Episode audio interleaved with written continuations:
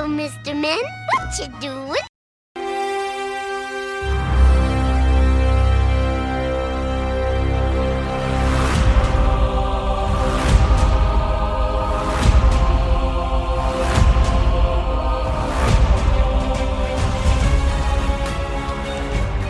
Welcome back, everyone, to another episode of Talking Smack, where we talk superheroes, movies, animation, and comics. I am your host, Josh Scar, and I am joined again this week by Becky. She threatened my life if she could not come back. She had so much fun. Becky, how are you doing? I'm doing fabulous now that I'm back with you for now. and I'm happy that my life is no longer in danger for now. and joining us also this week is Matt. Matt, welcome back. Yeah, glad to be here. My life was never in danger, so I'm good. I think it's because you're a little bit longer of a drive. She uh she can't quite get to you on a on a full stomach. That's so true. Rebecca needs her food. Don't we all? Yeah. You said that, and I was like, I have snacks, but you know I can't eat them because I'm podcasting. Why did I bring us? Why? All right, prepare yourself a healthy snack for the talking thing you're about to do. That's what the mute button's for. When you're not talking, you're snacking. I, I, yeah, let's just assume that. And speaking of things Rebecca loves, uh, among other things, I know she really enjoys baking and she enjoys at least one true crime murder podcast, if not two, because she should be enjoying Sugar Coated Murder. They just came out with a book, which we will have a link to their Amazon uh, page for the book in our episode description here this week. Definitely check it out. It's called Click, Click, Click from the Say My Name series, which is a new ongoing series that Karen and Anne will be uh, putting out Uh, about true crime murders and they they had a a firsthand interview with the murder suspect and it's a super cool book and just super cool to know someone who has had a book published uh, on a subject like this which rebecca you are getting a signed personalized copy from karen and anne via me so And there you when go you happy said that, christmas I was like, yes, I love, I do love me some murder. so yeah you're that that's your christmas present this year just so you know you'll be I'm getting gonna, that in I'm the gonna mail out that that bit of audio to be used at your trial. Yeah, that's fine. I, Rebecca Roman, killed Matt, and I would do it again. I You can love use that one too. But if you have a true crime podcast lover in your life, definitely check out Sugar Coated Murder because, among other things, they also bake delicious treats to coincide with their stories and also get them a book because reading is fun and reading is fundamental, I guess, to pull out an old fun edutainment line. But- Edutainment. Everyone's favorite form of education. Yes. I don't know if you remember the uh the Back to the Future animated series, but that was one of the worst ones with edutainment where they're like, "Oh, it's Back to the Future, but we're gonna teach you shit." And like, ah, I, I don't want that. I just want fun adventures with Doc and Marty.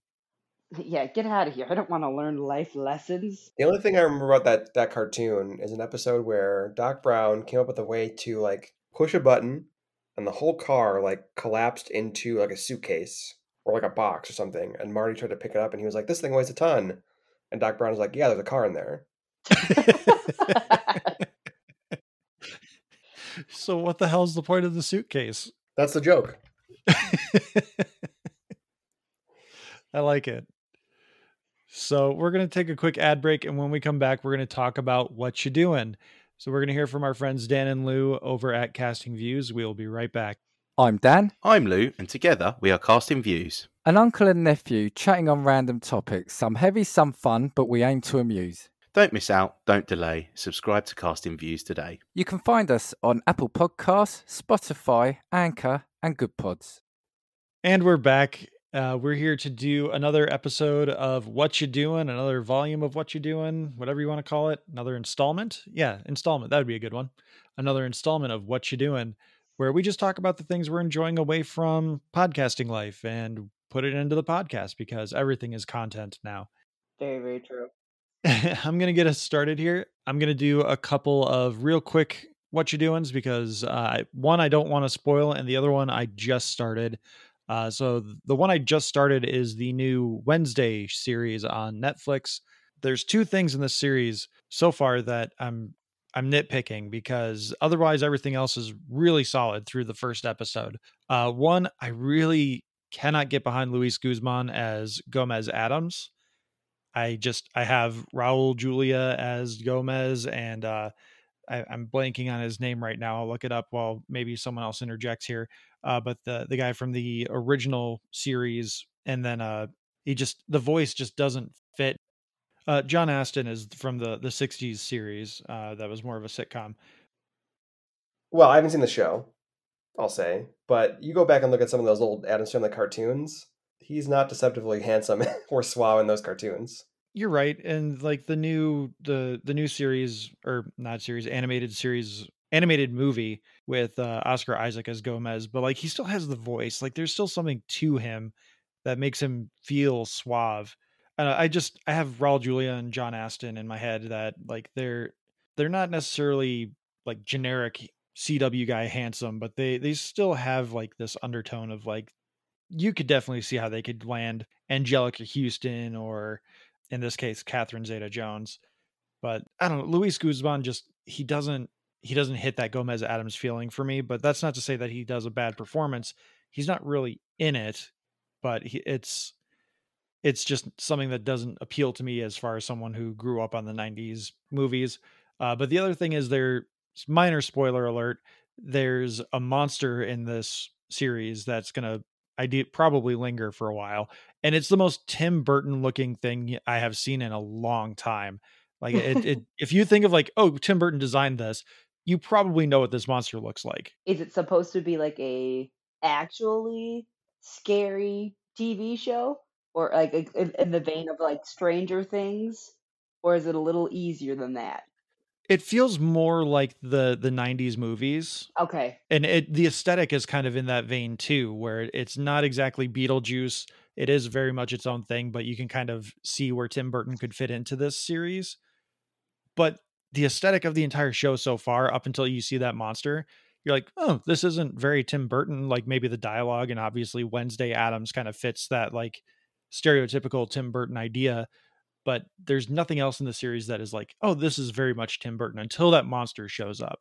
And then you're like, oh God, that's Tim Burton just showed up and he vomited all over the place. so I don't have the internet, so I haven't like done anything particularly interesting.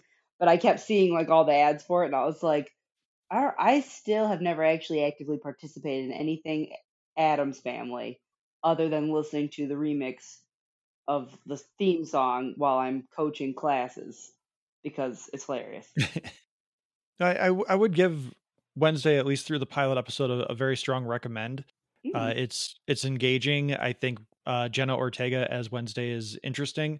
When the the original synopsis came out, where it's like, oh hey, a, a grown up Wednesday Addams has superpowers where she can see the future and she's going to be a detective and solve mysteries. like, this sounds like such bullshit and it, it's obviously been refined and uh, she's going to uh, a like boarding school for outcasts so she's surrounded by like werewolves it's very cw as well like it, it's if cw yeah. could swear it's it's kind of in that vein but it's done well at least through the pilot the mystery is surrounding it is is engaging i think it's it's better than what the original description came out with and like they were really hyping tim burton's involvement in this which it seems like maybe he's just kind of a a glorified executive producer that they were like, hey, we have this show that we want to get off the ground.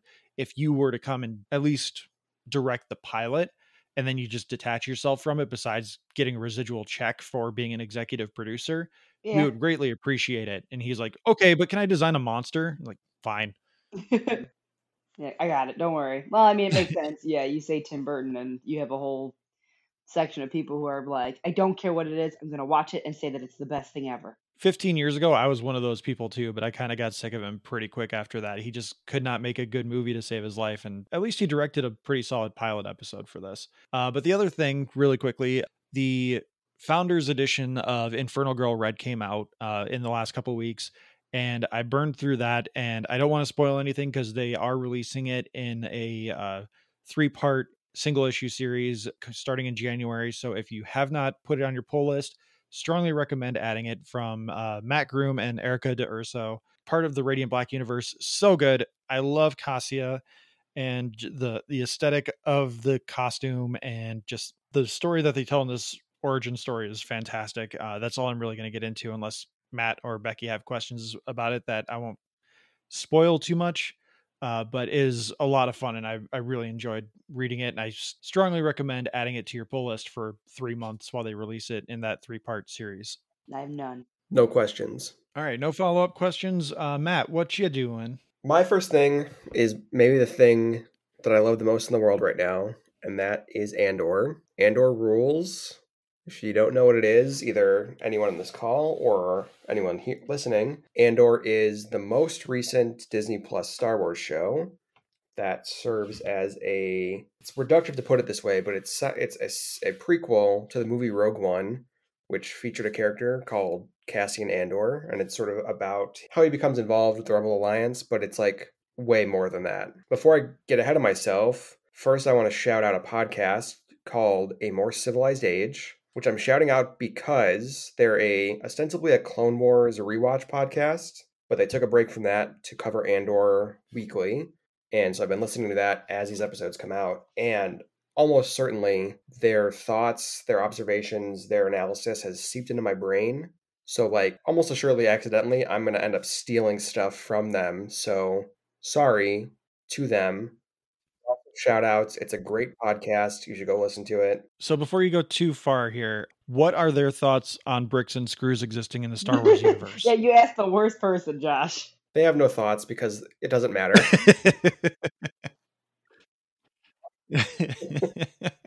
no, uh, for those that don't know, there's uh, a a Star Wars YouTube channel that I'm not going to drop the name of because they don't need the.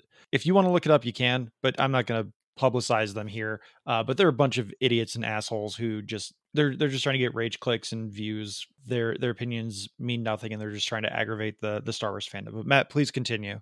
Well, I will say this. When you die and your custom is that you get your ashes are pressed into a brick to be placed in a wall, that's a really good tool for bashing someone's head in, which is a thing that happens in this show and it rules. That is a great moment. Uh, anyway, uh, this show rules. It is it is the best. You know, I, I'm someone who likes a lot of the Disney Plus Star Wars stuff so far. Like I know that they have their detractors. I, I've generally enjoyed most of it. Um, this is the best thing they've done. Like by far, it's not even close. Um, it's probably the best thing that they have done. Maybe even since like the original trilogy is how good it is. Give or take a Last Jedi, which I adore. It's just like it is so dense and it is so textured and it's just it's rich. It's like full of interesting characters full of like it's asking questions about the star wars universe and how it operates that you don't see interrogated that often. Like it's a show that is about like how do people survive living through fascism? How do people push back against it it's looking at like some of the ways that like capitalist systems and like police forces often align themselves with fascism once it arrives. The importance of like strong community bonds just in general and in combating those things. Like like i was talking about that the moment with the brick that is like it sounds weird but it is a moment that is like informed so much by like this community we have seen developing like it's a cool thing like this guy has this brick and he's like oh it's it's going down time to bash somebody's head in. But it is full of so much meaning that like if you haven't seen it that sounds absurd. I realize that. But it but it is. Um you know it's it's interested in like how these these resistance movements kind of form and how they like coordinate. There's there's stuff in the show about how it's sort of at a time before the rebel alliance has really like coalesced and you get references to like all of these various like factions of people who like hate the empire and are fighting the empire but also they don't necessarily agree with each other they don't even necessarily like each other. So it's like which is a thing that happens in real life with like real resistance movements where like there's always like factions that come to like intellectual disagreements and they hate each other for reasons both good and bad and it's just like it's really like it is it is coming to this universe that is like okay how does this stuff happen in real life? And like let's analyze it through that star wars lens. Like so much of it is inspired by real world movements. Um it's it feels like it's some a Star Wars thing that's about something other than Star Wars, which is like not a thing that happens very often. Even though I like a lot of Star Wars stuff, a lot of its references are tend to be other Star Wars things. But this is like it's it's very much its, its own thing. It's uh, an insular story that tells this idea of Cassian becoming a rebel agent and like him understanding that his life is essentially forfeit anyway with the the empire so he might as well do something of value with it yeah and it's just it's just a thing that is it's just incredible to watch this thing that you know I, I don't think anybody when they were like we're doing a prequel about the secondary character from a star wars spin-off movie. I don't think anyone was like wow that's exactly what i wanted. Mhm. but it is like it's it's full of like every single character in the show is like interesting and complex and layered. Even the ones who are like total evil bastards you like get to know them and you understand what makes them tick. Places feel lived in like one of the main planets is a place called Ferrix and it is just like it feels like a place people live people work people you know it feels like a community. Coruscant is a planet we've seen a ton but this is like the first time it has ever felt like a place that is that is built with people living in it and working in it in mind. Like it feels like a city with uh, intentional architecture. It's not just like a bunch of weird space buildings or temples and stuff. Um you know i could i could go on forever but it's just like it's just incredible. It's the best star wars thing in a long time. Yeah I, I can agree with that wholeheartedly. It's definitely if it's not better than the mandalorian it's like right there alongside it. And this show did definitely kind of mandalorian me because uh, if you go way back to like episode five or something of the podcast back in when we started in 2017 we we got news that the mandalorian came out and i was like i don't give a shit about the mandalorians. I what Yeah. how are you going to make me care about the, the this society of people that are essentially going extinct? And sure enough episode one i'm like i'm all in. Let's let's go. Let's Yep. find out what's happening here. And andor did the same thing. I just from episode they they released the first three episodes together which is like its own little mini movie.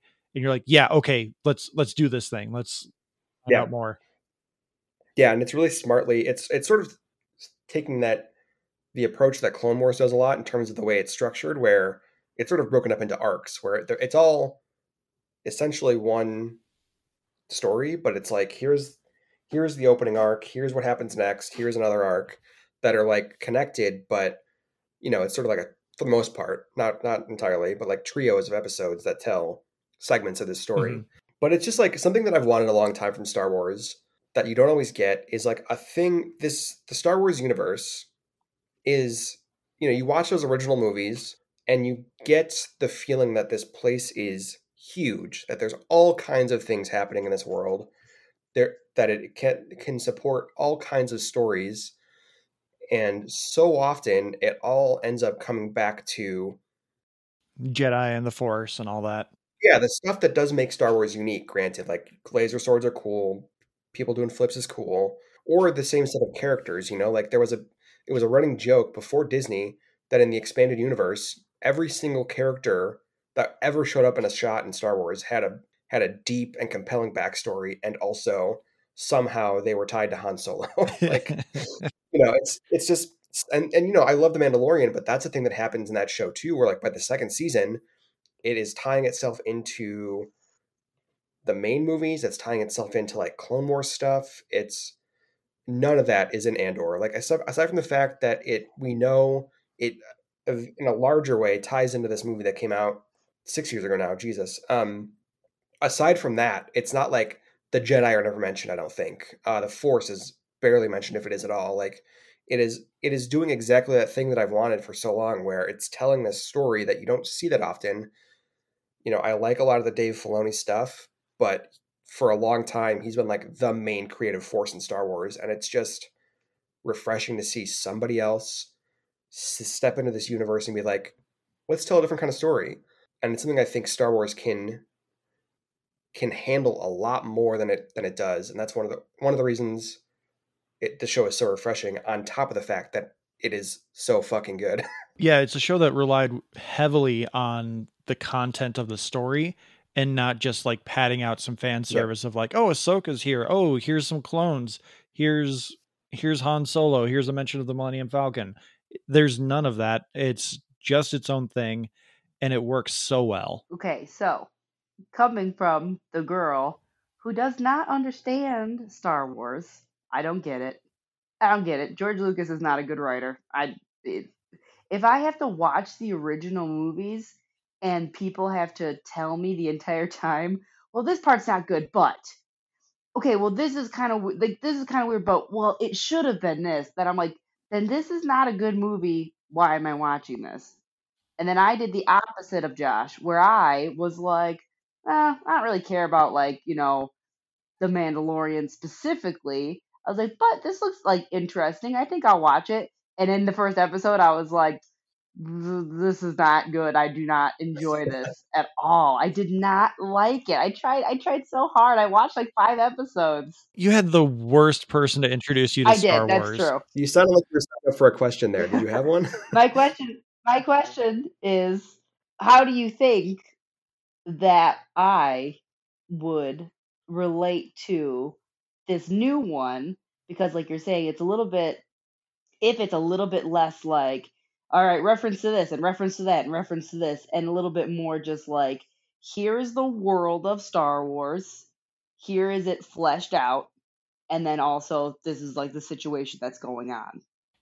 I did like I did like Rogue One. I did. I would say, you know, there are certain things like there are ways that they fit in like little references, but it's mostly like stuff that it's background, and unless you're like really into it, you're not going to notice. It's not going to detract from anything. One of the characters is like a guy who has uh, a front as like an antiques dealer, right? So they put in like a lot of like old props and stuff that are like, oh hey, Easter eggs, but it's not like they're like, oh by the way, as you know, Obi Wan Kenobi said X Y Z and Phantom Menace or shit. Um, anyway, I think that if you're not a person who likes Star Wars, all you need to really know is that Wrong.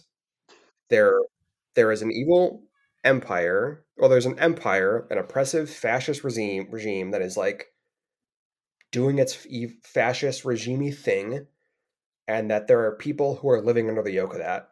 And I th- I think if you have that, you can get by. And you know, as long as if you're aware of that and that people zip around space and have bla- like laser guns and stuff, you're you're there. You know, if you can if you can get past that, I think you can appreciate Well, the see, show. that's not even. I don't even need to get past that. Like that shit's cool. Like that shit I like. I just have really never met a character that I actually give a shit about. In the like, I don't know. I just am always like, these are not. I'm not that interested. Every single person is like a, incredibly tragic for the most part. But I really liked. I really liked Rogue One. That was the one that I was like, all right, I can get down with this. Yeah, I think I think if that's what you're looking for, like like I said, every character in the show is really interesting and complex. You have like one of the main antagonists is a woman who works like intelligence for the Empire, so she's like a you know she's she's a bad guy, like she's she's working for the fascists, but she is a complex character who like part of her story is about how she's trying to you know she is a new a newish person in this competitive environment that is also mostly dominated by like old men who've been there for a long time. So it's like, you know, she's she she is the person who is like warning of an impending like coalescent rebellion against the empire, also trying to like make her bones and then um you know, get people to listen to her. So like there you it's a weird thing where she's like she is objectively on the side of the bad guys, but also you're like, okay, I see where like her story is. I'm I'm understanding her, motivations and where she hooks into it, and as her story progresses, it's like it's it's very interesting. So like there there is a turn where like there comes a point where it's like, oh, you are an evil bastard. I just they lulled me into a sense of security with you where like you can almost forget that she's a a fascist because so much of her story is like, oh, she's the underdog here, and then when the turn comes, you're like, oh shit, yeah, now I, I, you, you made me think you were you were you made an interesting character who then turns out to be total a total bastard. In in the long run, there's like stuff where it's a it is about some of the fundamental Star Wars stuff in terms of you know there's a Rebel Alliance. How does that happen? But it's it's not doing the thing that Star Wars often does, where it's like if you're not in it, if you and if you can't deal with a certain level of like dorky bullshit, you can't get into it. Like eh, I would say, I would say you should give it a shot. If by the end of those first three episodes you're not into it, maybe it's not for you. But lots of interesting characters, lots of interesting like interpersonal relationships and conflicts that I think it, it feels dismissive of like the Mandalorian and other shows that I like to say this, but it's like what if Star Wars did a real TV show? Which I'm like, that's probably more my. I I always try with everything Star Wars. I always give it a shot, but every time I'm just like, why can't the writing be a little less cheesy? I just don't understand. it's it is the writing is fucking fucking mm-hmm. good. And like I said, there is just like stuff that they like there's a, there's a whole arc in the middle of this show that is about basically a heist. Like they have to rip somebody off for reasons that I won't get into in case hei- you I watch love it. a heist. But It's a good heist. it's great. It's it fucking rules. but one of the things I was reading um, this week is that the creator of the show, Tony Gilroy, who's a guy who's done movies, he he wrote something to do with Rogue One as well. I don't know what you know that movie had a complicated development, so I don't know like how much he was actually involved.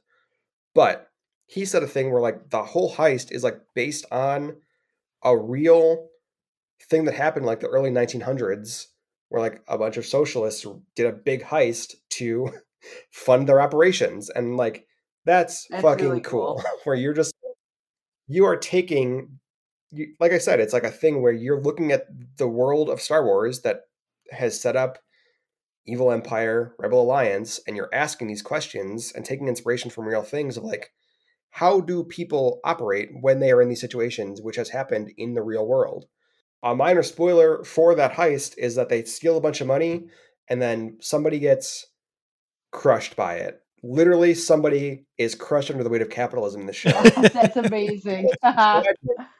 it's tragic, but it is also like when you see it and you're like, oh, I see. Gee, man, that's so fucking good. I guess I about the show for hours, and I know I've talked about it a lot already. I I could not give it a high recommendation, even if you don't like Star Wars. If you have, if you can, if you're into some of the basics, that's all you need to know. Alright, I'm gonna I'm gonna add it to my to watch list. I was that's what I was writing down. I think you should put it at the top of your to It's the watch only list. thing on I my to won't watch list hard. right now. Perfect. I would say as long as you understand that there's now an evil empire and like there's remnants of the previous republic with like senators and stuff, that's all you really need to know. Everything else is just kind of icing on the cake and just it's all delicious. I'm gonna get real close to the mic right now and say something that is I'm not gonna I'm not gonna I'm not gonna dwell on this too much because I know I've already gone on too long. It's not the remnants of the Republic. The Republic was already the Empire. Let's get real. Oh my Boom, god. bang boom. Goodbye. Wow, that was a revolution. Feel it in my bones. Anyway, Becky, Andor rules. what are you doing? Well, uh, if you're asking what I'm doing right now at this moment, I am the little spoon, and my dog is now the big spoon. He has moved up from his position on my, he was like resting on my hip. He's got a paw on each shoulder, and his nose is on the back of my neck. I don't understand what he's doing, but it's hilarious.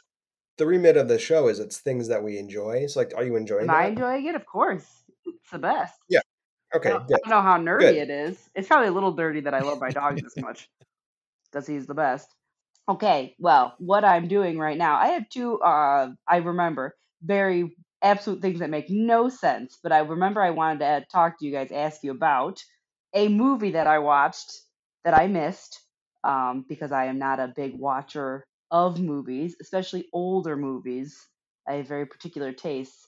I watched recently Elvira, Mistress of the Dark. Do either of you remember Mm. that?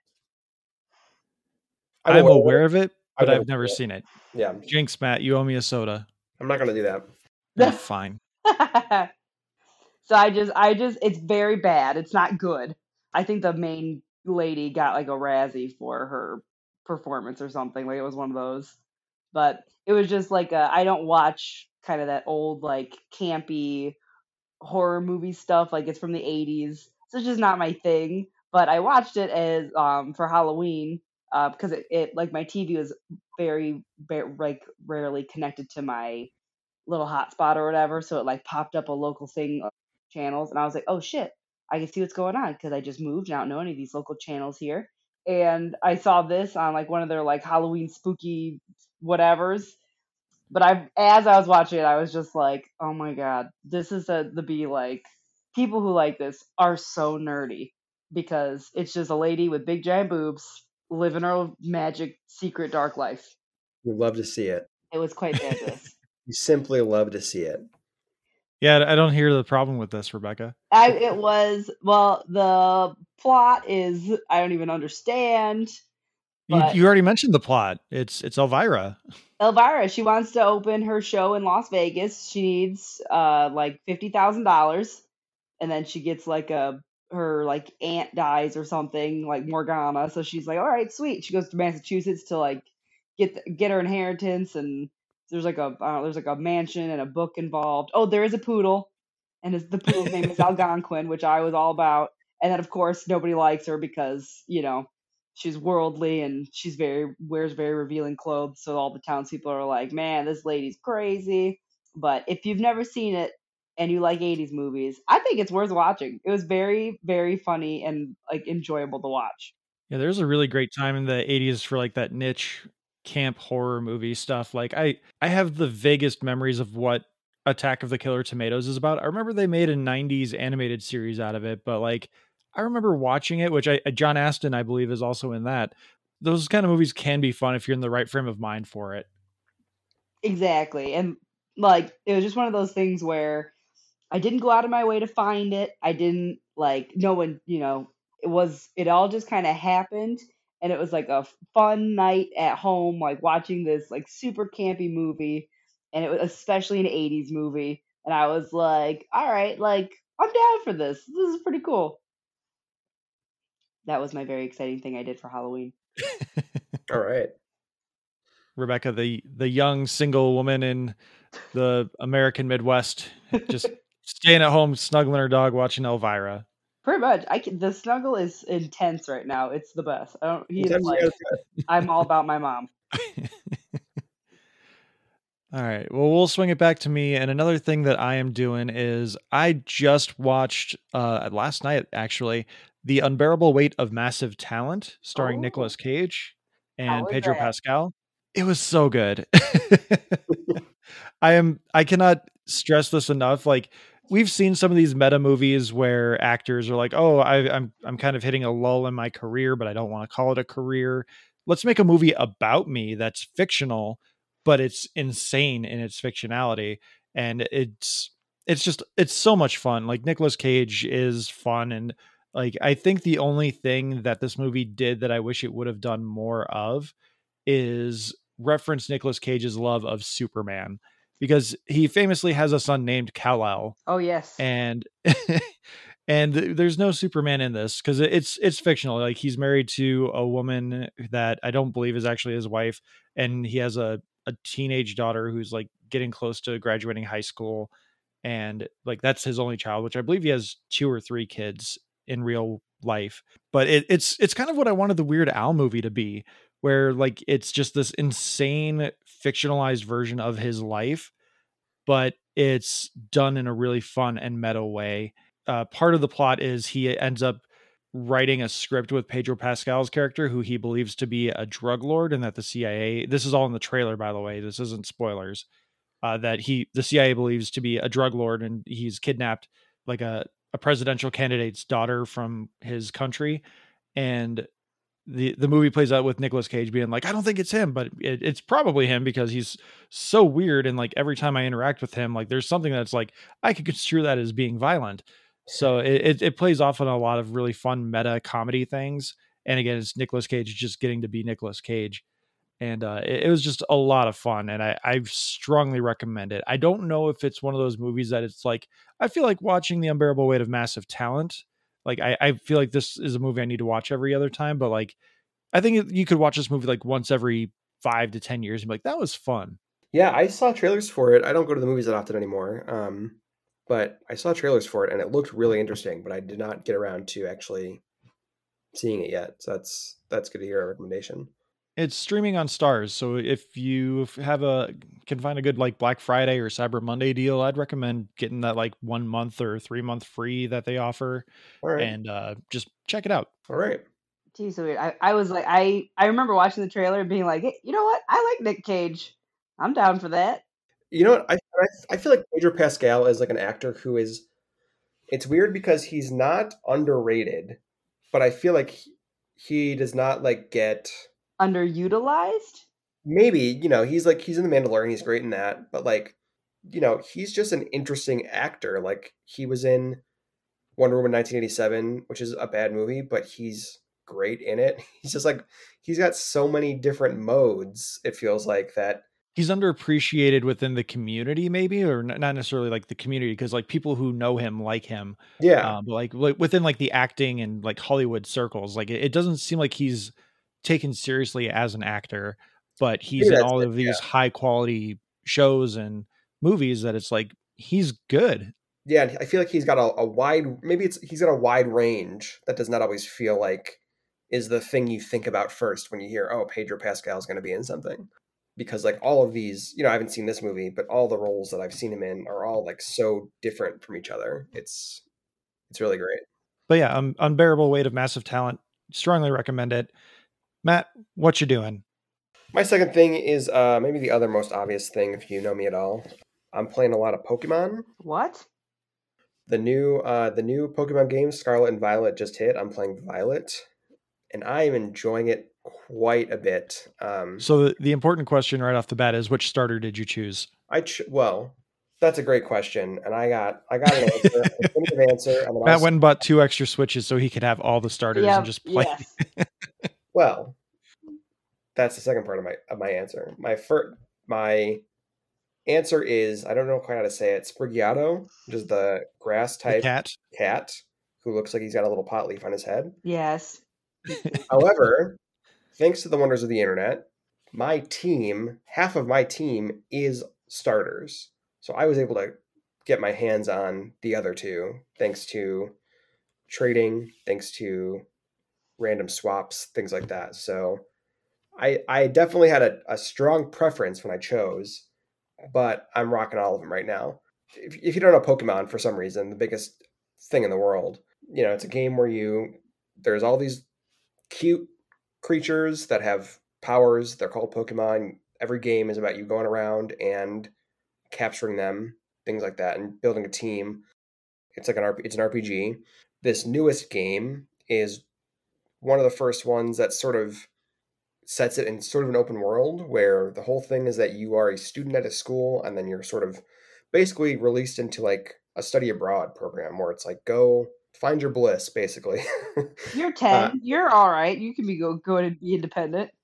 Yeah, it takes the normal like um tenets of most of these Pokemon games. Like in most of these games, you have to go and fight what's called gym battles, which is like every town has a a gym leader who specializes in a certain type. He's basically they're basically a boss. They give you a badge that you get all eight badges, and then you can go fight the last boss, which is called the Elite Four. There's almost always like a team of criminals or some ne'er do wells who are trying to do something either steal Pokemon or mess people's days up or whatever. And there's like other little things, but they've taken all of these normal facets of Pokemon games and sort of been like, okay, you can go and just do these. Like, you know, if you want to focus on the gym leader stuff, you can. If you want to focus on fighting the its team star in this game, you can.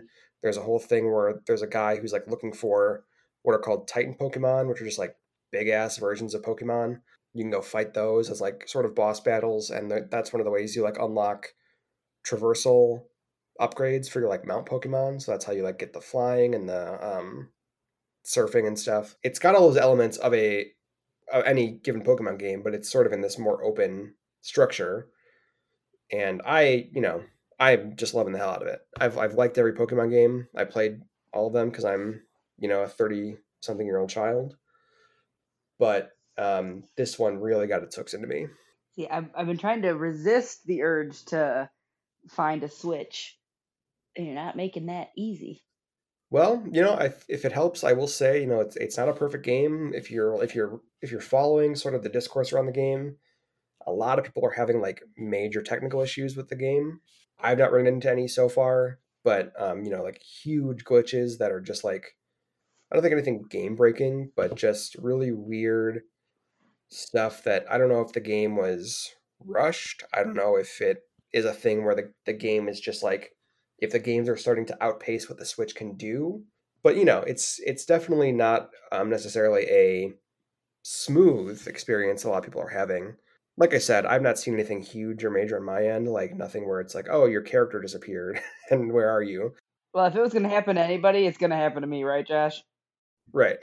yeah, of course. and some of that is I also think that like there's they're not really haven't never really done an open world game like this before. They've done a some games that sort of dabble in that kind of thing, but it would make sense to me if there was an entirely new engine here that maybe maybe has some of its own bugs. I will say the only uh thing that I've seen that I think is like a legitimate complaint besides just like the the craziness that can happen with some of these glitches is uh, with Pokemon Legends Arceus that came out earlier this year. Um, I liked the idea of just being able to throw the Pokeball and capture a Pokemon while you're just running through the world instead of engaging in a battle, choosing to throw the Pokeball, and then doing the Pokeball sequence. I, I think that's like the only legitimate complaint I've seen about this game, besides like performance issues of like frame rates and texturing and all that sort of stuff. But again, that's maybe they they program the game beyond what the Switch is capable of. Who knows? Yeah. But hopefully, hopefully they will actually patch it and fix it.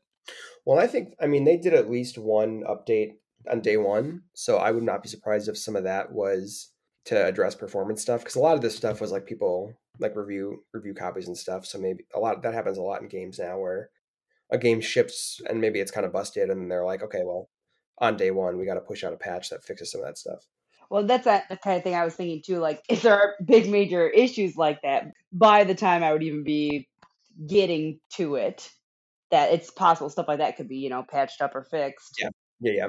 And yeah, to to your point, Josh, I totally get that. As some people are frustrated with it too. I I haven't minded it too much. Um, like I get that, but I'm just like, you know, that's part of the Pokemon game.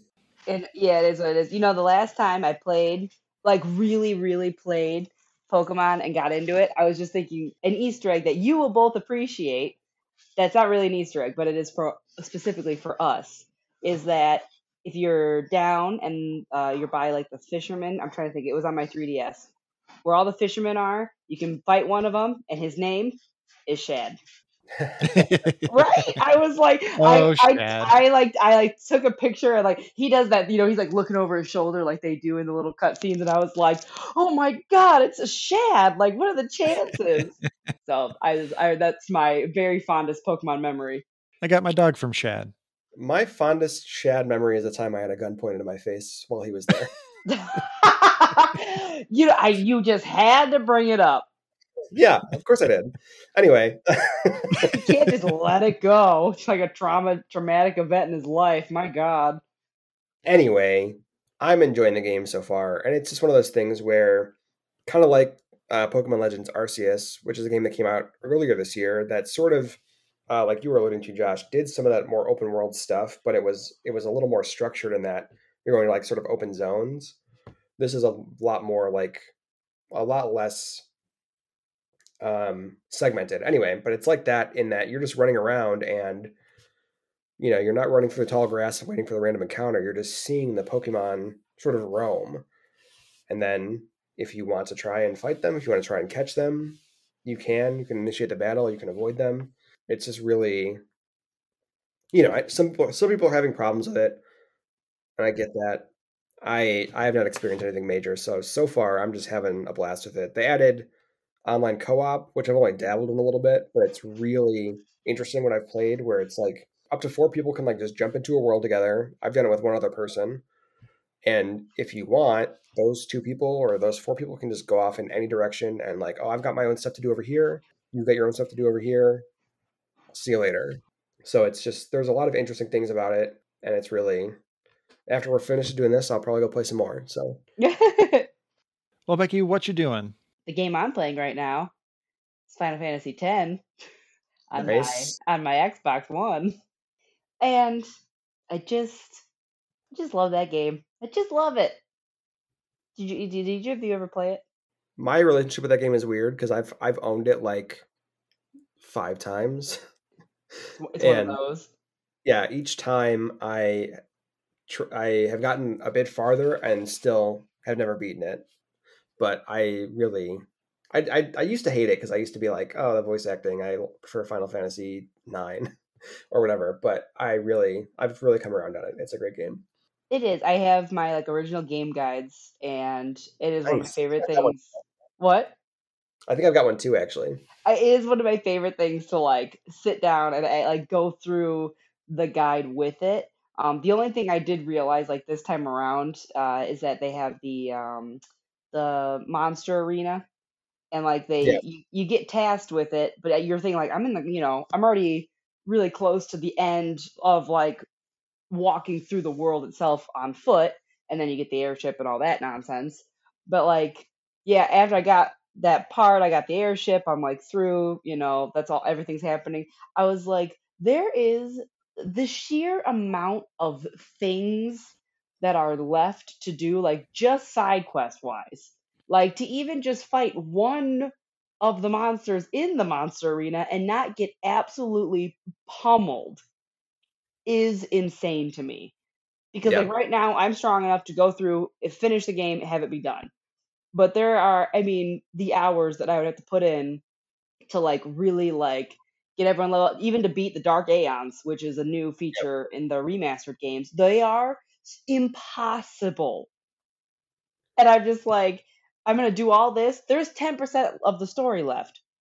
Like, like I do Yeah. all this, and then I'm gonna like hop back into the story, and I'm like, wait, what the fuck was I doing? That's it's it's a little weird to leave that much to the end. The last time I tried to play it was when that the PS4 remaster came out, the the, the Final Fantasy X and X-2 collection, and I was like, I am finally going to finish this game. I'm going to do everything. I'm going to get all the weapons, and then I started like looking into like what you had to do to like get the weapons Oh, the like- celestial weapons! I know. Oh my god. Yeah, and like get all the get all the aeons and stuff. And I was like, actually, I think I'm good. I'm just going to beat it, and then I didn't The, beat it. the Aeons aren't that bad. All that can be done pretty smoothly. That's the one like side quest that you can do it. It's not bad, and then you feel kind of cool because you have all of them. Um, Yeah. I will never get the celestial weapons. I will never do it. I think I might have had one single playthrough where maybe I unlocked like maybe Rikku's, but I, it was only one because I yeah the the tasks they set for you. what? Final Fantasy good actually. But I do which, and you know what this means that if, once I'm done with ten, I'm gonna slide my happy ass over into ten two. Yep. Oh yeah. I don't care what people Use your say. strategy guide for that I'm one too. use my strategy guide. The other day, I was on the ground. I was in my living room, laying on the carpet. Um, you know, I was like on my stomach. I had my feet. I was kicking them in the air behind me, flipping through the pages of my Final Fantasy two uh, 10-2 game guide. And I was, That's just, I was like, what am I doing? This has got to be like. the- But I was just just reading all the dress spheres and like reading all the items and getting all excited for the game coming up. And I was just like, oh my god. But I like that game. I don't care what anybody says. It's fun. I think that game, I've never played 10 2 myself. It was one of those things where I have a copy of it now, but I was like, I'm going to play 10 and finish it, and then I'm going to play 10 2, and then I never finished 10. But I think in recent years, especially since that remaster has come out, a lot of people are like, oh, actually, that game is good. Like I get that there are definitely some like super cheesy moments, but also that it's just Final Fantasy. Like they're ridiculously cheesy. How many times are you trying to just like play and Tidus is like, my old man, and you're like, we get it, you have a father complex, like we understand, but it's like that's his thing. And like the worst thing of 10-2, the the hands down worst part of all that entire game is when you're trying to find out the ciphers in one section here, which it's not difficult, it's very easy, no spoilers or anything. And then out of nowhere, Rikku just goes, monkey! But like the lips on her character just keep moving and it's really badly animated. It's just super, super terrible. but the rest of it is just precious. I love that. Final Fantasy good actually. I say that as someone who has logged, I think, two full weeks of his life into Final Fantasy 14. So take that as you will. Take that as you will. I just like it was um that was like a section of gaming that I think got me into games, which is why I liked it so much. Um Yeah. but we actually my mom and my sister are the ones that picked the game out for me, but they saw the girls on the cover and they were like, "Well, we have this PlayStation 2. We only have like we have like a fighting game, a racing game, you know, whatever." So my mom's like, "Hey, like check out this game. It's got these girls. I don't know, like try it." And uh I just remember like we we plugged it in, we hooked it up, and that's when we had like that like the most massive TV, like the giant big boxes that they used to have. But at the time, it was like, oh my god, you guys have like a 60 inch TV, like that's crazy. And we like did our thing, hooked it up, and it's the very first sequence is that it insane like it's like a pop concert, and there's Yeah. like fucking yeah, she's singing. There's guitars. It's crazy. It's like it's just like in your face, like kind of that K-pop. And my sister and I just looked at each other. We were just like, "Whoa, like this is fucking cool." And then you get to you're on stage, and like the very first thing you do is you get to fight this character. And we were just like, even my mom was like, "All right, like this is pretty cool. Like everybody looks cute." And then when they when they taught us the thing where you could like you know change your dress sphere or whatever, and they they do like that whole Sailor Moon esque sequence of transform like transforming your clothes, I was like, I am in it. I want to play this. This is the best thing I've ever seen in my life. I have Yep. that has always and forever been my number one absolute favorite game. Yeah, I'm still I have not watched a single let's play or anything on Final Fantasy X-2 because I'm holding out hope that there's a way that we can do a let's play for the Talking Smack YouTube channel. and with me playing it. Your favorite part is going to be um, there's a mission that involves uh, massage, and I will leave it at that.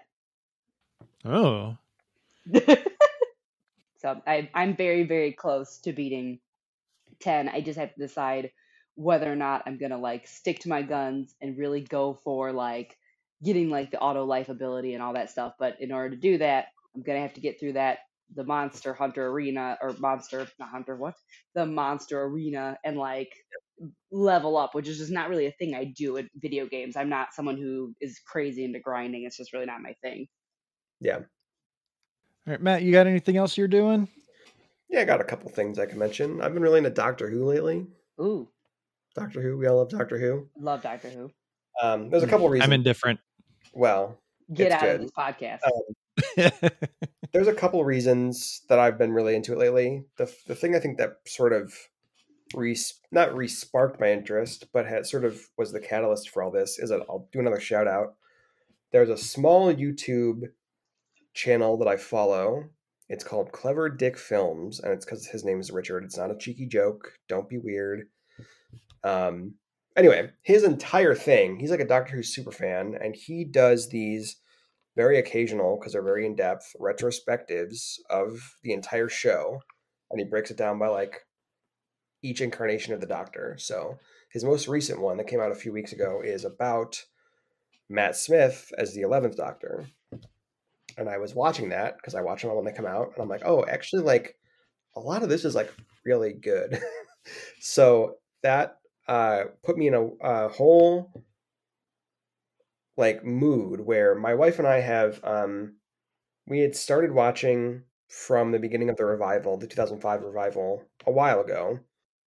She had never seen it. I have seen most of it.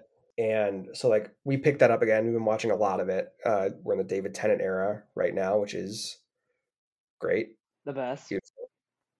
Hand chef's kiss. Um but then also I never finished the last season, this most recent one of the Jodie Whittaker era. So I've been like, and you know, her her last episode like also sort of coincided with this video coming out. So I was like seeing a lot about that and like sort of the regeneration and stuff. So I was like, oh, I got to catch up on that. I also discovered this service called Pluto TV.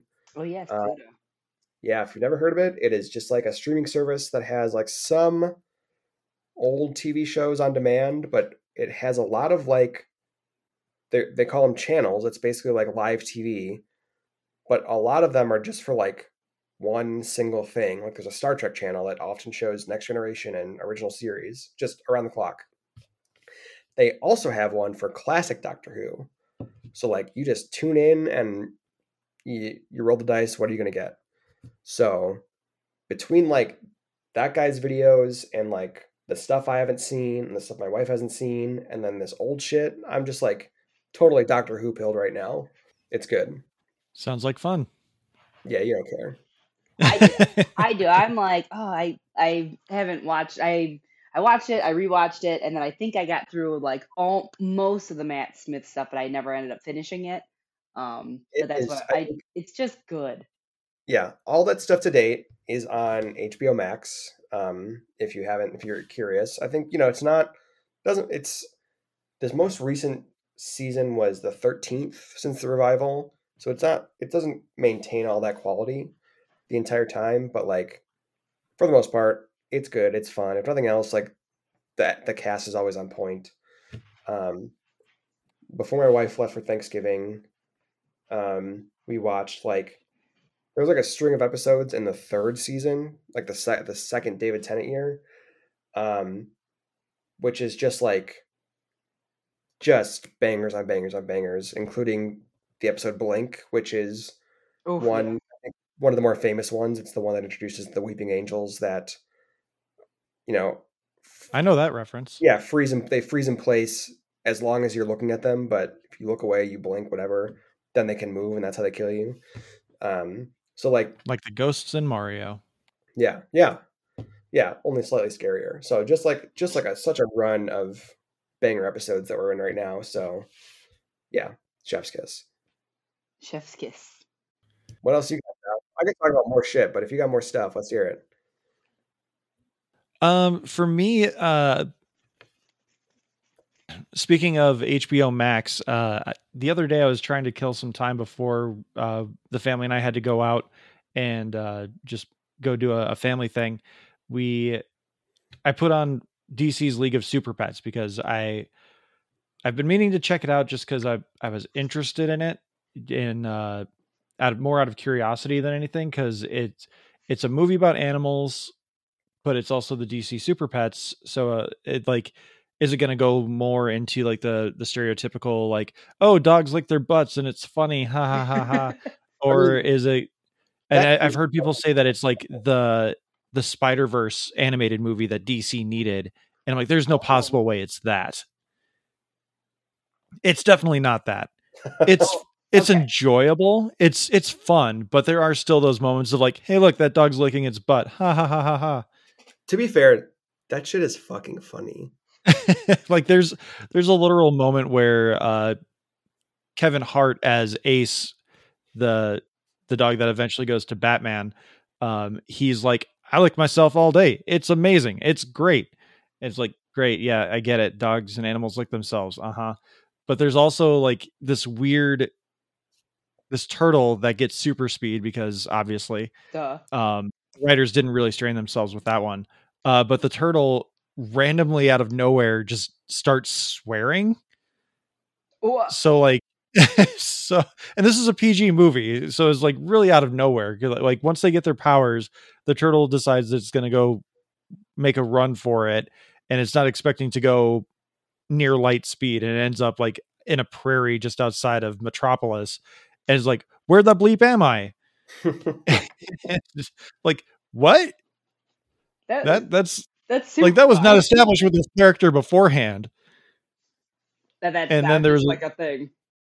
they only do it three times. The first time is the where the bleep am i? And then the the other one is uh just another offhanded like oh what the bl- what the bleep is happening here with this guy? And then uh the, the third time i don't remember but like i was expecting it at that point but it was still just like so out of nowhere. But um one thing that i i it was but it's a fun movie i will say it's fun i don't know that i would necessarily say it's like go out and see it but if you have nothing better to do with your time it's it's fun uh, but Diego Luna is also in this, who plays All right. Cassian Andor. He plays uh, a squirrel with lightning powers, Okay, interesting. and I believe I believe he ends up uh, becoming the Green Lantern's super pet. Aw. Why is that part? Why that part is like really cute to me. I'm like, yeah, super. And it sounds like, well, what's the um, what is the other pet movie that Kevin Hart was in? Because apparently that's his thing. Uh, Oh yeah, that's the uh, Secret Life of Secret Pets. Life of Pets. Okay, I only I think Emily must have been young enough that it was like she wanted to go see that, and I agreed to go, thinking like this is not gonna be good. This is gonna be a terrible movie. It was not a good movie, but I also laughed until I cried at three times during that movie because they just put in those parts where you're like, what? What were they thinking? Like it doesn't fit at all in what's happening, but it's absolutely hilarious. Yeah, with Super Pets, um, it, it basically follows the the Bolt formula, except Yeah. instead of him living this like delusional life, Krypto loses his powers, and then of course at the end of the movie he gets them back and he helps save the day because now they're the big super team of Super Pets. Uh, but it's just Matt, you'll appreciate this. Um, Are you saying So this movie is the- about? I'm sorry. uh, Before No, I, forget, I- are you this- this- is about oh. a big crypto crash. it's about a yes. if Okay, only. well done, Matt. Well done. You you get a golf clap for that one. I can't hear it. I heard it. Uh, my new mic is too too good, I guess. But yeah, Matt, you'll appreciate this. So Wonder Woman's pet at the end of the movie is she gets a pig, which Okay. is is probably a, a reference to a, a Justice League Unlimited episode where Wonder Woman is turned into a pig, and Batman has to sing karaoke to save her. what? Amazing. So I, that's the only reason I can think of that they would give Wonder Woman a pet because I I believe in the past she has had like a kangaroo as a pet. Yeah, Makes or sense. like Yeah, a very logical. Yeah, Amazonian kangaroo. Yeah. I got it. uh, they had to obviously make it a little bit more um it fit more into the aesthetic of the the city that they're living in like okay yeah maybe someone would have a pig as a pet because the, all these pets ace um the squirrel i'm i'm forgetting their names because like i don't think they ever really say them uh but like they're they're all living in a a pound essentially and uh Mm. they they make a, a really great joke about how kittens are never there too long and uh there there's a moment where the the villain of the movie which is a guinea pig uh who has been altered by lex luthor gets superpowers and it sets the the uh center on the the pound on fire and there's a kitten in the corner and it's like she as the guinea pig's leaving she's saying like i'm not going to save you. Why the hell would i save you? And then the the kitten's like oh are you going to save me? And she's like of course i'm not a monster. No. and then she like telepathies out the the kitten with her and the kitten comes back as a, a henchman but it always it's got a little kid voice so it's saying stuff like i'll see you in heck like there's there's little moments of a lot of fun and john krasinski is superman uh keanu reeves is batman which i think those are some great castings especially in the way that they're presenting them and uh it, it's just it is a, a really fun movie but again i don't know that it's a movie i would say like oh yeah go out and see it yeah, it's on I'm- HBO I'm not right? adding it to my list. but if nothing else the, the performances are mostly fun i didn't catch that one rebecca sorry I said I'm not adding it to my list. That one doesn't pass.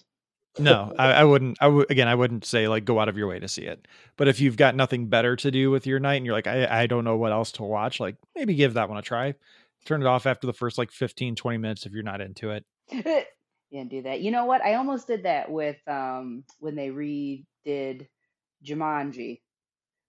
I was like, I will. those ones are not terrible I the teenage actors are so unbelievably horrible. The first whatever 20 minutes, whatever amount of time, you only have to deal with them for 30 minutes of Yes, a it- 100 minute movie it's Yeah. fine that's what I I was like, listen, I can't watch this. This is unwatchable. It's so bad and so tacky. And then the person I watched it with was like, just wait, like wait until we actually see like the you know the actors. Like the, that's like the whole point of the reason we watched that movie. And god damn, those are both excellent movies. I will I will rewatch those a lot. They are I think they're both really good. is it joe jonas that shows up in those Um, j- like out of yes, nowhere He is, yeah, he's a random one out of nowhere. Um, he's the kid that like gets stuck in it. Um, but it's just, I, it's just good. Like everyone does a good job. And then in the second one, I didn't think it was gonna be as good, but um, I think the Rock, the Rock, pretending to be Danny DeVito is good. It was good. yes But when Awkwafina then becomes Danny DeVito, she does such an amazing. I was not expecting her to be as good as she was because like the kid with the curly hair, I can't even think of his name. He's like, yeah, he's he's kind of squirrely and he's like, I don't want to be in trouble. I'm like this big nerd. So her playing him, excellent, well done. She does a great job. She like matches his like personality so good. And then yeah, when they kind of do the switch up thing and she becomes Danny DeVito, she is so good. She does an amazing job. And then I also felt Is kind of it- bad. Who's the girl? Karen Gillian. Karen Karen Gillan. Gillan. He's on Doctor So Who. they basically didn't let her be anybody else um, because she obviously could not do it. that I was like, yeah, she does not have much range as far as like these other guys do. Well, you also needed someone to be the anchor to help with the twist of the other characters not going where they thought they would go. Um, but like I thought that uh was it Kevin Hart got to emulate Danny Glover? I thought Kevin Hart did a really good job with he that. did such a good job. They did they did a good job. Those were both very enjoyable. And then the horse, of course. Of course. Matt, let's give you one more what you doing and then uh if yours is not the same as mine, we'll do that and we'll call it a day. Yeah, mine I think almost certainly is not the same. I'm I'll just real quick go because I you know, I got to be me. And I'm going to talk real quickly about a recent comic that I picked up that I thought was uh pretty good despite um me thinking it being unsure if it would be. And that is the first issue of the new IDW Star Trek ongoing comic book series. Hmm. Like I said, it got to be me. It gotta be me. We would not ask any less. Thank you. I appreciate that. And I say that I wasn't sure if it would be just because I've read a fair amount of like IDW licensed comics in the past, some Star Trek, some others. Most of the time, I don't think they're very good. this book, the first, only the first issue's out. I think the second issue might be out by the time this comes out. Um, I think it's imminent, but it's written by uh, Jackson Lanzing and Collin Kelly, uh, who I'm not very familiar with and drawn by an artist named uh, Ramon Rosanas. I apologize for mispronouncing that. I'll gloss over it just because I don't want to spoil Star Trek Deep Space Nine, which is great and you should watch it. But it picks up several years after the end of that show and is addressing like probably the main dangling thread that show leaves. And it is about um, Captain Ben Sisko setting off on a mission to do some stuff with a ragtag team of characters from across various Star Trek shows. And at least the first issue is a very interesting setup that um, I'm very interested to see where it goes and is beautifully drawn. I've seen a lot of um, Ramon's artwork in like, I want to say like Marvel and DC stuff in the past, and it is always really gorgeous. I, I, I won't belabor the point too much, uh, just 'cause I know I've I've ranted a lot this episode in good ways. But What? No, you never. if you're if you're a Star Trek person, if you like Star Trek, especially if you like Deep Space Nine, and you haven't heard of this, if you haven't read it, and you're a comic minded person, I would recommend it. Um, by the time you hear this, there's probably at least a couple issues out. All right. And then ending our what you doing, uh, I'm gonna go with the Guardians of the Galaxy holiday special. Yeah, we we've had a couple of years now of really great Christmas episodes. We had Ted Lasso's Christmas episode last year, and now this year we've got this holiday special. Which anyone who has listened to this podcast should know that I am not a big fan of Guardians of the Galaxy Volume Two, which I know I'm in the wrong. It's just I can't get into it. I don't. I know why. Uh, it just doesn't appeal to me with the humor. I was so I was really skeptical about this holiday special. I was just like, uh, geez, gonna be a bunch of overlong jokes and Kevin Bacon, I guess, after seeing the trailer. And it is so good. I love this. The opening song with the old 97s, I don't know what Christmas is, but Christmas Yep. time is here is fantastic. And everyone gives in a, a really good performance. Um, this was filmed concurrently with Guardians of the Galaxy Volume 3, which is why the, the production quality looks pretty good. But overall, it, it was just, it was a really fun little Christmas holiday thing. And James Gunn did a great job with it. I really love the character development with Mantis, where she's kind of still like that little mousy kind of character, but she's become more forthcoming in knowing what she wants. So, like, there's a moment where Drax is like trying to debate whether or not he wants to help save Christmas for Peter or if he wants a little goodie. And he's like, I want the goodie. And Mantis just goes, No, you do not get to say that. This is not the point of this adventure. And she's just so forceful with what she's trying to do. Like she knows what she wants and she's going to go get it now. And it, instead of just being like this character that's like, "You think I'm ugly? Thank you." yeah, it's really cute. It's a it's a brisk like 45 minutes, I think, and I watched it I think Friday night, I think is when it came out. Uh, and it's very very very nice, very cute. Um Manta said a cab. you know, anything that has like I think I said this on our Discord, which you should join. hey, I've tried. I'm not talking specifically to you, but yes, you should. Anything that has a Fountains of Wayne needle drop is good by me. Oh yes. What found what Fountains of Wayne song? Well, I guess I don't want to spoil it, but if you think about Christmas special and Fountains of Wayne, there's really only one song it could be. Oh, okay, all right, all right. and Under- if if you don't want to watch it. James Gunn has uh James Gunn has put out a, an image of the soundtrack. So if you want to know what songs are in it, you can do that Yeah. as well. I believe there are a couple of playlists on Spotify as well. But yeah, the the entire soundtrack is is a banger, as they say. Yeah. And uh All right, you saying that was really weird. yeah, I know. That's why I said loved it. Fountains That's the joke, Rebecca. is really underrated. I just want to say they rule. Found I right? I once saw when I was in college. I saw them once in a dive bar in Chicago, and Sounds me and my girlfriend at the time, all my friends, were like the youngest people there by at least like 15 years. But they rule. They're great. I also just don't know how they eh, on the same album they have Stacy's mom and Hey Julie, which is arguably one of the cutest fucking songs on the planet. And then you have Yeah, and Hey Julie's mom. not bad either. No, that's what I'm saying. Stacey's Hey mom Julie, fucking Stacey's mom obviously fucking rules, but then like Hey Julie is so cute. I'm like, what? How is this uh, the same band? I do love them. Mm-hmm. Sorry, Josh. I I I veered us off path. Um, this is a very it's very cute, and you should you should watch it. It's it's short. Yes. It's yeah, short- and and yeah, that, that's it's all I really need I'm- to say because it's it's that. 30 minutes. You don't want to spoil it. Uh, but the the only thing I will say that if anything bothered me about this is I don't know if they got Karen Karen Gillan, Karen Gillian. I I think it's Karen Gillan. I don't know if they actually got her in. Nebula looks weird to me. Like she's never on screen for too long, and she just seems to act a little differently than what we've seen with Endgame and the Guardians movies. And it it felt a little off to me. Like it, I don't know if they just she was off the days they were filming or what, because most of her dialogue seems to be ADR, so it just felt different to me. Yeah, I With, uh, with Nebula. they Had to film her. Okay, I wasn't here, so let's just film a couple insert shots so you know I'm around. Yeah, Yeah. and then there's like one shot of her dancing, which looks great, and I I believe that is supposed to be Karen Gillan, but uh, it just every every other time she she's not really in the movie or in the little special very often, but just everything feels like the the wardrobe just looks a little off, her proportions look a little off. It doesn't look like her, so it just it was that was like the only thing that really kind of took me out of it. Everything else was like ah Christmas, I love Christmas, I'm here for it. Which I also, as a big Christmas fan, I'm like, yeah, I'm I'm here for that. Well, Becky, now you have some stuff to watch for the rest of the day. Yes, when I have my internet. I'll get it. I'll get it. I'll get it figured out. Moving's hard, you guys.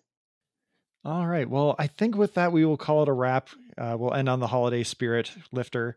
And uh, Matt, we don't share your socials. Becky, uh, we actually had to cut your socials because the audio cut out like the last five minutes of our conversation from our uh, Hallmark movie challenge. Which thank you everyone for listening to that.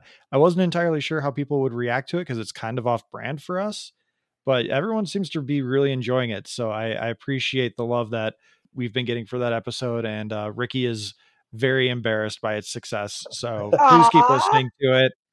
And uh, if if you like it enough, maybe she'll come back and we'll make it an annual thing. Yes, I would totally do that because it's so cute. So uh, Becky, with with us not being able to share your your socials last week, would you like to share them this week? Oh, um, yeah. If you want to see a lot of dog, um, I'm nope. That, I, as I was saying it, just cut all that. Steven, cut that. cut that. Matt probably gets that reference. Steven, got it. I it. Uh, let's start that over again. Oh, uh, yeah. So I make and do fun embroidery hoops from the very sweet to the very nerdy at No Coast Threads on Instagram. So if you go there, you can check out some of the stuff I've been working on. I have a fabulous winter holiday idea coming up that will be my return gift for Josh and Ricky. So I'm excited about that. Uh, in my socials, real quick, I just I'll reiterate. I just want to reiterate real quick the couple things I shouted out. A more civilized age podcast, Star Wars, Clone Wars, Andor, very good. Clever Dick Productions. If you're interested in some weird, nerdy, deep dive Doctor Who videos, thank you. That's all. Goodbye. you can you can follow me on Twitter at Josh underscore Scar. You can follow the podcast at Talking Smack Pod. Uh, the Ta- Talking Smack Pod is also now on Hive Social uh, because Twitter is a sinking ship. So probably got to find a new social outlet for us. Uh, we are on Facebook as well, which Alex maintains. Um, you can email us at tsmackpod at gmail.com. Thank you to Leo Allen for our musical themes. Thank you to Beppo and Retro Ale Studios for our avatars. Please like, subscribe, rate, review the podcast wherever you listen. And we don't have any new reviews to read as of this time. So I have one last question for the there. listeners. Sure. When I was just losing my mind ranting in this episode, just going off, just minutes and minutes of me inter- inter- interrupted talking about things I love. Did you like that? Would you like to see it in text form every single day? If so, join our Discord. I love Why do I not have the Discord in here? You can watch me rant in real time. Sometimes, mostly about things I love. Sometimes about things I don't. Oh, it's always paragraphs and paragraphs, and you can get in on it. Come on in. Come on in. Matt gave me a, a really great TED talk about a guy with a magic shotgun in Spider Man that helped Norman Osborn see the error of his ways and retire the Green Goblin moniker. Yeah, it's It was great. it's it's the revived sin eater, the guy that killed uh, eats all your sin by shooting you with a magic shotgun. Comics are awesome. Comics are fucking awesome. You can get away with so much fucking shit in there. I love it. That's the kind of stuff you only get if you join The the Discord. Discord. Uh, all right, I'm gonna figure mine out today and figure out why it wasn't working. Perfect. I'll see you there. and, and you'll get to talk to Becky too, who will just continuously share dog pictures and share her love of Final Fantasy X too. Perfect. Beautiful. Baby, who said I? lo- Who said I have a dog?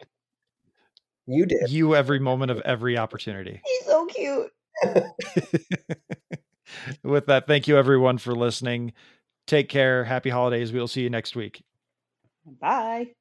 Bye. Oh God, what a disaster. Terrible. Watch Andor. Watch Watch it. Andor.